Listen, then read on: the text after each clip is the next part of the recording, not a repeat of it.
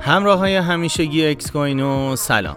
توی کوینکست امروز قرار در مورد اتریوم، smart contract ها، ریپل و بیت کوین صحبت کنیم. ازتون می‌خوام که تا انتها همراه من باشید.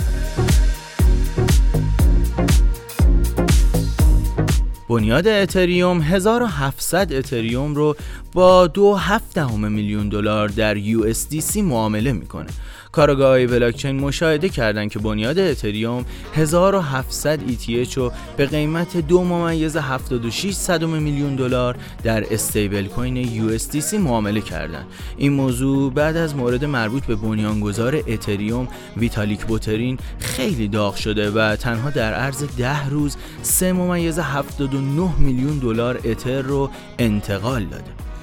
اتوماسیون smart contract ها یا قراردادهای هوشمند به dApp ها کمک می‌کنه تا یک پارچگی داده ها رو بدون تکیه بر پایگاه های داده خارجی حفظ کنند. به گفته پاول سالاس مدیر ارشد رشد بنیاد گیر اتوماسیون قراردادهای هوشمند on-chain برنامه ها رو واقعا غیر متمرکز می‌کنه چون وابستگی ها به سرورهای متمرکز یا نهادهای خارجی رو حذف می‌کنه سالاس همچنین ادعا کرده که اتوماسیون قراردادهای هوشمند یا smart contract های زنجیره‌ای به این معنیه که شرکت کننده ها می‌تونن بدون اتکا مقام مرکزی توی معاملات یا مبادلات شرکت کنند.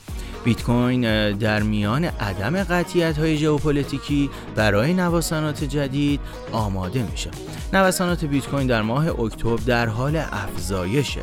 روندی که به گفته تحلیلگرا احتمالاً ادامه خواهد داشت. عدم قطعیت های ژئوپلیتیکی می‌تونه باعث یه حرکت ریسکی تو بازار ارزهای دیجیتال بشه.